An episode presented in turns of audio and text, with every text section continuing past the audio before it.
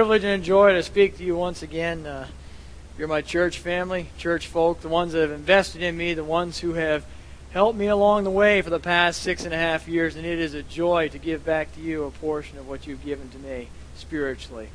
After a long, hard winter down in Danforth, Maine, I want to say thank you for your prayers. I really appreciate them very much so. They were felt down there like you wouldn't believe. The small part that you folks played just in prayer was more to me than anything else. Uh, going through two and a half months of sickness, battling that during a long cold winter, and uh, being in and out of Canada and Maine for my health care, you folks really played a small part, and I want to thank you for that. I appreciate your support back here over this past few years. Well, I invite you to take your Bibles this evening with me to Titus chapter 2. Titus chapter 2 this evening. Very familiar passage of Scripture. I'm sure, Titus chapter 2. And uh, looking at God's great grace, God's great grace, and three benefits that we can have from the grace of God. God's great grace from Titus chapter 2. Titus chapter 2, we will begin reading at verse 11. It says, For the grace of God that bringeth salvation hath appeared to all men, teaching us that denying ungodliness and worldly lusts, we should live soberly, righteously, and godly in this present world.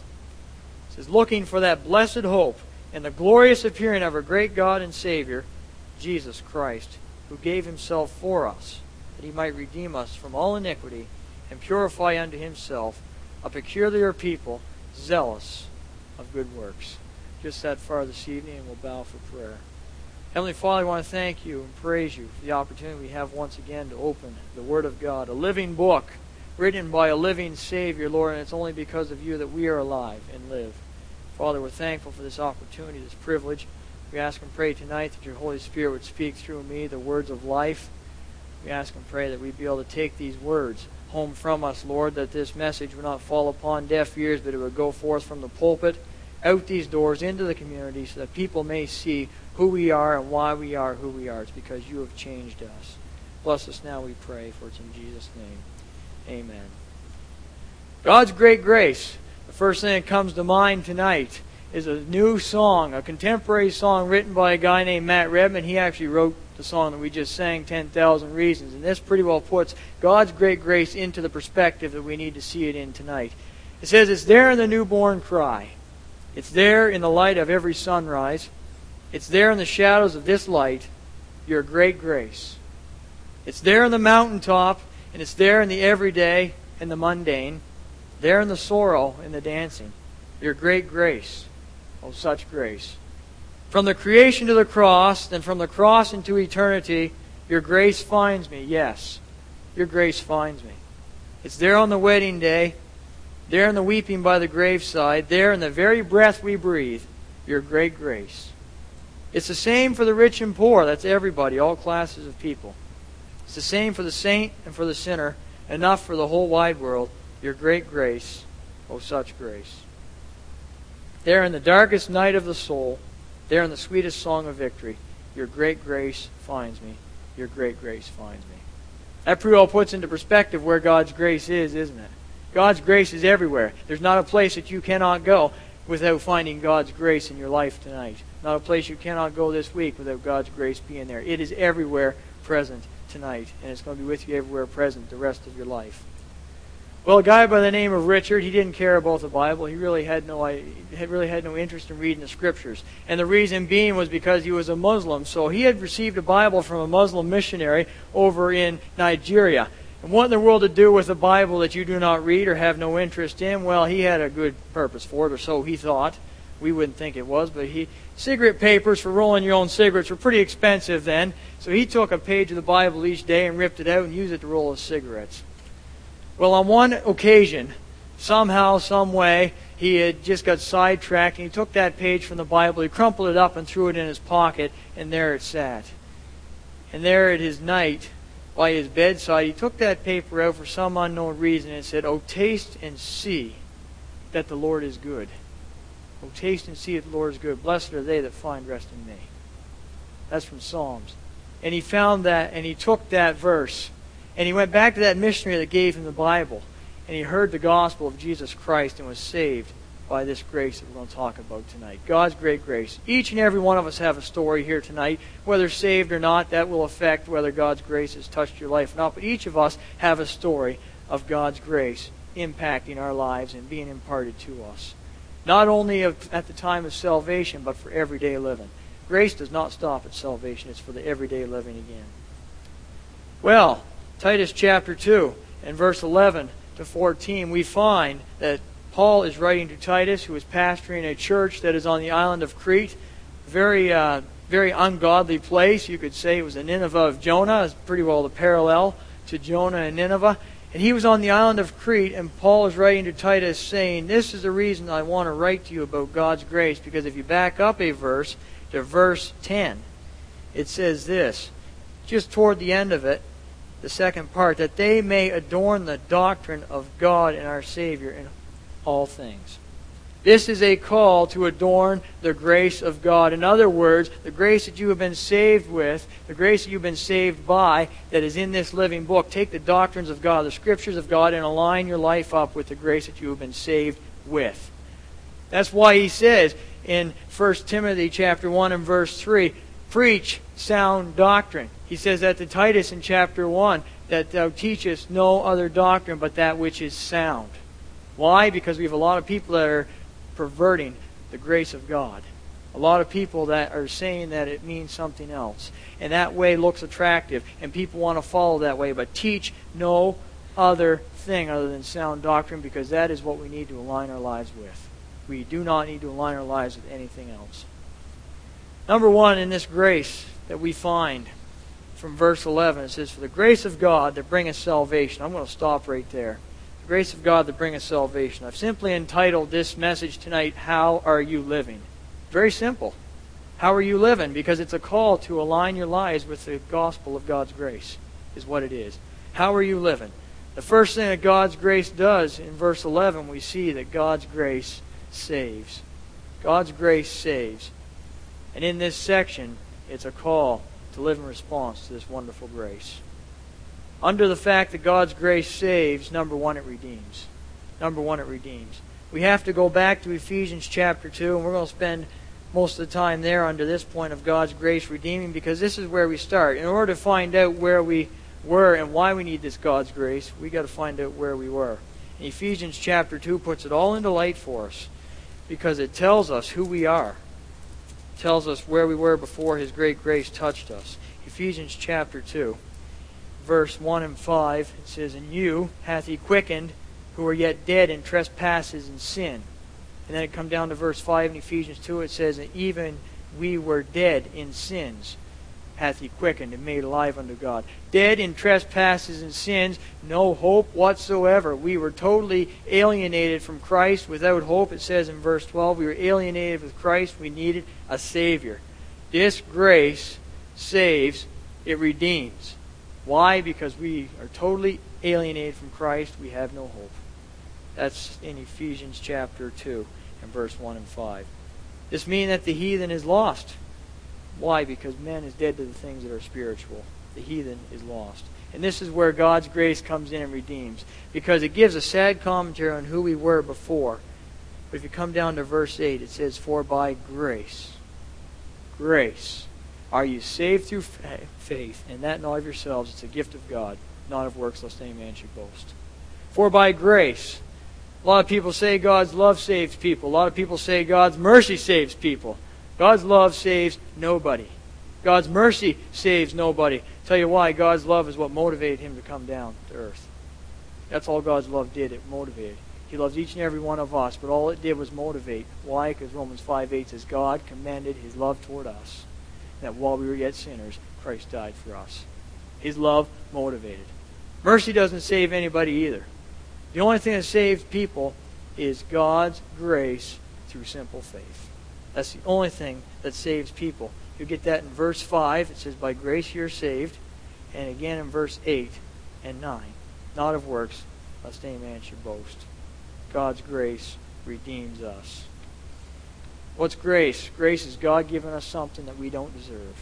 That is a free gift of salvation that we don't have to work for. Mercy, He's holding back what we do deserve. That is hell. He's holding back his wrath, what we do deserve. So God's grace saves, it redeems. Not only does it redeem, but it's revealed. Look at the second part of verse 11 here. The verse 11 in Titus chapter 2. Second part, it says, hath appeared to all men. The grace of God, the bringing salvation, hath appeared to all men. This is the revelation of Jesus Christ. It deals with the incarnation of Christ. John chapter 1 and verse 14, it says, He came full of grace and truth. This is full of grace.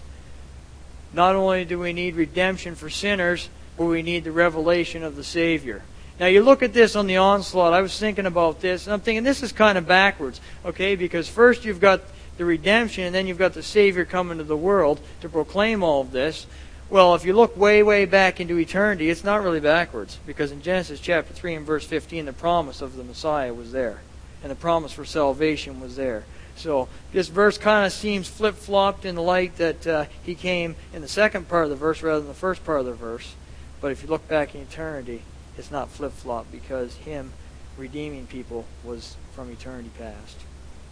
This grace that saves us, it has to do with redeeming us, it has to do with the revelation of the Savior. revelation of the Savior. It was God manifest in the flesh. Now we know that this grace is made available to all men. We know also that not all men are going to be saved. It says in 1 Timothy chapter 2 and verse 4 that he knows those that are his. But it's not his will that any should perish from 2 Peter 3 9. All this salvation made available to all men, full of grace and, and truth. It was available through God's grace, but we know, sadly, that not all men are going to come to Christ, but it is covered for all men. This grace saves us. Not only does it save us, here's the part where I want to get into it schools us. Schools us. And this basically talks about training us, the education that we have for life, the education that we are receiving right here, right now, on this earth. This grace schools us. The word here rendered as teaching is originally meant to train children, to chasten or to discipline us in this life. That's originally what it meant, but today it is known as to educate or to instruct. He shows us this grace to educate us and to instruct us in the path in which we are to go. It says in verse 12, teaching us that denying ungodliness is the first one. Deny. What's deny mean? Simply to renounce, to refuse, to reject, to put away, throw away those things out of your life. This is not talking about an ongoing thing. This is talking about a once for all, Warren Wiersbe said. Once for all. Deny, reject these things that are in the passage of Scripture. Once and for all. Once for all. I like that. We know that's probably not going to happen because we do have a human heart and uh, we find ourselves going back to the things that are ungodly. And uh, that's just normal, I guess, for the human heart. And uh, we pick ourselves up again and repent. But uh, this is talking about a once for all putting away of these things. It's telling us first to deny ungodliness. Anything that has to do with going against what God says. Very simple. It's an irreverence towards God and His gospel. It could be wickedness. But nonetheless, we are to support, not to support, ungodliness or take part in anything that is of the sort if we are saved. Christians should look to please God and not defile Him. Sort that has to do. It's an ignorance toward God and His gospel and man. We've preached up and down the St. John River Valley area for years and years and years. And uh, a lot of people in your ministry that you have with the people around you, I think you can see there's a lot of people that uh, are ungodly who have an ignorance toward God and His gospel. They don't want to have anything to do with it. And it's sad because that's a bridge that I got to try to gap in this generation. And uh, ignorance for God and His gospel. If they only knew what it could do for them. If they only knew what it could do for them.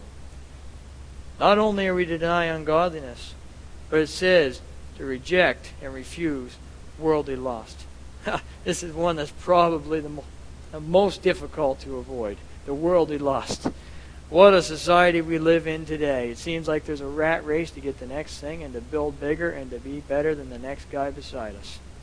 And uh, one of the best illustrations I, have heard of this is we were pastoring out in Wilmot, Free Baptist Church, and one guy has a small little mini home, and uh, another guy's got a mansion beside him. And he says, at, at nighttime when you shut your light off and I shut my light off, my house looks just as good as yours. What in the world are we trying to do here? And uh, I was out with Ethan Rushton. I have the opportunity to go out with him twice a week. And he made a simple statement. He says, If you are not saved, what are you living for? What's your goal in this life? What are you trying to achieve? And of course, they have no knowledge of the Savior. They don't know what the Savior can do. They don't know the Savior has life within them. So what's their knowledge? Their, their knowledge is to build bigger and outdo the next guy. Their knowledge is to get everything that they can possibly get before exiting this world because they do not know Jesus Christ. And that spoke volumes to me when Ethan Rushton said that. Quite something when we were talking about that. But this worldly lust doesn't only speak of, of, the, of the sexual sins, it speaks of the materialistic way as well. And in society, you know, we're blessed. We're very blessed. And in that blessing, it's very easy for us to lay treasures up here on the earth. And the Bible specifically says in Matthew chapter 6 and verse 19 we're not to do that. Where's our heart today? The training that we receive in order to adorn our lives with this gospel of God's grace. Where are our hearts? Where are our lives today? It puts it all to end when uh, it says 2 Peter chapter 3 and verse 10 says, Hey, I'm going to send fire from heaven and it's going to melt and devour everything. all the stuff you've earned, all the stuff you've worked for. If the rust and the moss don't corrupt it, the fire's sure going to get it. So why? What are we worrying about? Why are we trying to build up this rat race? And there's a strong warning concerning worldly lust. It's given in 1 John chapter 2 and verse 15 to 17. If any man love not the Father. If you love the world, the love of the Father is not in him. Very strong. And uh, how careful we need to be to abstain from these things that we can so eagerly get trapped into. Flee also youthful lust, Timothy is told, and Paul says in 1 Thessalonians 5.22 that we are to flee every appearance of evil. Attaining worldly lust is appearance of evil. Appearance of evil. This grace, in its schooling, it trains us to put away all of these things, to deny all of these things that we are looking to do in the human heart.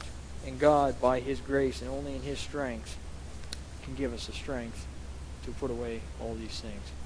This grace not only trains us, but it should be seen in our testimony. It should be seen in our testimony. If you look at the continuing the continuing passage of Scripture in verse 12. It says, not only teaching us that denying ungodliness and worldly lust, here's, the, here's what is, is in our testimony. We should live soberly and righteously and godly in this present world. This is our testimony, folks. Soberly is the righteousness to your it's sorry, soberly is a relationship to yourself. And righteously is a relationship to others and godliness is a relationship to God. There's three things here relationship to you, relationship to others, and relationship to God. You can have one, two, or even three all separate on, the, on, by, on their own, but together is what it all makes your testimony. Living soberly, speaking of living with sensitivity, and to live with a seriousness, simply means we're to live self controlled lives around the people that we are. It's a fruit of the Spirit in Galatians 5.23, self-control. That's what it means to live soberly. And uh, if we are around people and we don't live self-controlled lives, what's that say about who we are and what God has done in our lives? Self-controlled. That is living soberly. Living righteously in this world is striving to live upright. As we go about our days and our neighbors see us, we need to show forth a life that would meet God's approval and our conduct and order is to show forth a life that would be glorifying to God, to point others to Christ. Living uprightly, what's it all about? It's about striving to be conformable to Jesus Christ the image of his Son, Romans 8, 39. 829, sorry. And uh, that's what it's all about. Living godliness, our minds are to be on things that last and not fade. And again, that goes back to our training in the in the stage of the human heart wanting to buy more, get more. Our minds are to be on things that are heavenly. Those are the only things that last. This grace trains us. It's shown in our testimony. And not only that, it should thrill us. I love this part. Should thrill us. In verse 13, 13 it says this, looking for that blessed hope and the glorious appearing of the great God and Savior, Jesus Christ. Looking for the blessed hope. The word here is rendered anxiously awaiting with a sense of eagerness. Anxiously waiting with a sense of eagerness. Oh, some days I don't, uh, if the rapture were to take place, I would not want to be caught doing what I'm doing. Some days. Looking anxiously, eagerly. His coming could be at any time. I know I send away for books at CBD very often, and I send away for different parcels, and uh, you're tracking that thing right till it comes to the door. You're anxiously awaiting. You want to get that thing. You can see a dog over there on the leash down the road. He wants his master to come to him. He's anxiously waiting for his master to come walk him. He's anxiously waiting for his master to come and get him and to play with him. Different things like that. Anxiously waiting. We're to have a sense of eagerness for this, this thing that is coming. God's promised us eternal life, and uh, he cannot he cannot lie because Titus chapter one and verse two he says, "I am the God that does not lie." What is this blessed hope? Well, from 1 Timothy chapter 1 and verse 1, it is the Lord Jesus Christ himself. The Lord Jesus Christ himself. I to spend a little bit of time on looking for the blessed hope of the glorious God and Savior here because I'm thinking to myself, wrestling a long time with is this the rapture or is this the second advent of Christ? And I come to a conclusion that it was the rapture of Christ for one reason. When he comes in the rapture, he's taking his saints up to heaven to be with him. When he comes back, we're going to be coming with him. So if we're looking for the glorious appearing of our great God and Savior Jesus Christ, I don't think we're going to be coming back with him at that time. I think we're looking to be taken up. I believe it is the rapture myself. And uh, after stu- studying that out, looking for the great God. As we look for his glorious appearing, we should be motivated to live lives that are holy. Be ye holy, for I am holy, as First Peter says. Be ye holy, for I am holy. That should actually spur us on to be holy and to live godly lives, knowing that He could come back at any time. What an eagerness that is. Well, this verse also gives one of the greatest statements that I ever recorded in history at the end of verse 13. The great God and Savior, Jesus Christ. Same article here. God and Jesus are the same person in this text. God is your Savior. Jesus is your Savior. And this goes back to John chapter 20 and verse 28. You remember Thomas back in the upper room with all the disciples. You remember him who he denied the Lord Jesus Christ. He said, Unless I see the nail scarred hands and thrust my hand into his side, I will not believe. And he made one of the greatest statements in all of recorded history in regards to the deity of who Jesus Christ was. He looked at him and he said, My Lord and my God. My Lord and my God. It's the glorious appearing of our great God and Savior, Jesus Christ. God is the Savior. Jesus is the Savior in this text. Many of you will probably remember an old song. Johnny Cook and the Happy Goodmans uh, sang it or wrote it or whatever, and I heard it growing up a lot of the younger generation probably doesn't know it, but the chorus goes like this Only the sound of his trumpet keeps me from going home. If things had been left up to me, I'd been gone such a long time ago. I am ready to fly away. I'm also anxious for the rapture day. Everything's in order. My record is clear. Can anybody understand? I just can't wait. What a sense of eagerness that is. I love the fact here it says, Everything's in order and my record is clear. Can we say that on a day to day basis? I'm ready to leave. God's grace schools us in the fact that it redeems sinners. God's grace saves, it redeems sinners, it brings the revelation of the Savior. It schools us by way of training, it schools us by way of our testimony, and it schools us by way of the fact that we should be thrilled about it. We should be thrilled about it. Looking unto Jesus is our thrilling. Thirdly, from verse 14, this grace separates us. It separates us. We're, saved by God's grace, not only to live in the we're not of the world anymore, but we are in the world. We have a job to do. We are separated from the world. This grace you see in verse 14a, it proclaims propitiation. who gave himself for us. That's the vicarious death. That's the sacrifice of Jesus Christ for all. And that is seen that he was sinless. He's the only one that could do that from 1 John 3 5. He came, was a sacrifice for our sins in 1 John 2 2. And that was his first coming, and we may not must not forget why he came. Without him being the atonement of our sins, we would die because the penalty of sin is death. And it was his vicarious death that he's redeemed us through his precious blood. He's the only one that could do this. It says in 1 Peter 2 24, who his own self bare our sins in his own body on the tree, that we being dead to sins might live righteously. We're going back to this whole thing of being trained. Might live righteously. By his stripes we were healed. His stripes we were healed. So he proclaims propitiation. And if we are to be separated from the world, in Romans chapter 6, it says, Let sin not therefore reign in your mortal body. There should be no sin reigning in your mortal body. Why? Because in verse 17 and 18 of Romans 6, it says, I was once the slave of sin, but now I'm the servant of righteousness. The servant of righteousness.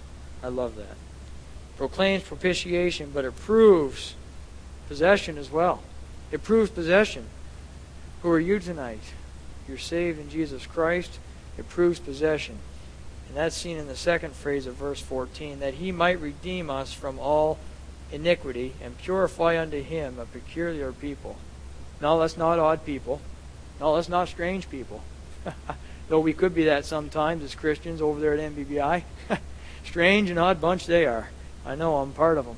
But uh, this peculiar people means special people. He wants to purify unto himself a people. The purification simply is sanctification, separated from sin and devoted to God. Your life wholly devoted to God. Purify through way of sanctification. Peculiar people, all that is, basically, is a special people that he has set apart that are his. He loves them, and he wants to be their God. Peculiar people. In 1 Peter 2 9, it says, You are a chosen generation, a royal priesthood, a holy nation, a peculiar people, that ye should show forth the praises of him who called you out of darkness into his marvelous light. You are separated unto this world. You know, God means to do that. He means to separate you from the world. He means to put not a division between you and the unsaved, but He means to separate you in the fact that now He's given you a work that needs to be done. People need to see why you're separated. The grace also brought passion. The end of verse 14. Zealous of good works. You know, you may not realize it, but people around you know who you are. They know what you're doing. And it was said once, and I think it is very true. Some people don't even read the Bible. Some people don't want to have anything to do with the Bible. But you, are an open book, and you're going to be the most Bible that they're ever going to read in their whole life. And that might be one of the opportunities that you get to share Jesus Christ. It prods passion in the sense that let your light so shine before men that they may see your good works, which glorify your Father which is in heaven. Matthew chapter 5 and verse 16. And if you go back to the Ephesians chapter 2 passage, it ends in this. We are ordained to do good works when we are saved in Ephesians chapter 2 and verse 10. This grace does three things for us tonight. This grace saves us by way of redemption for sinners. Redemption for sinners. Not only that, it's the revelation of the Savior. The revelation of the Savior through the incarnation. Number two, this grace schools us. It schools us by way of training us for the life that we now need to live in aligning our lives to the gospel of God's grace. Not only does it train us, but it should be seen in our testimony in our everyday lives. It trains us. It testifies with us. And number three, not only does it do all that, but it should thrill us. That's looking into Jesus. And number three, under God's grace separates proclaims propitiation as the only one that could make the ultimate sacrifice for you and I. Not only does it do that, but it proves possession. You are His. You are His. Proving possession and then prodding passion to do good works for others. What about you uh, tonight? I know this, this hits hard for us. hits hard for me.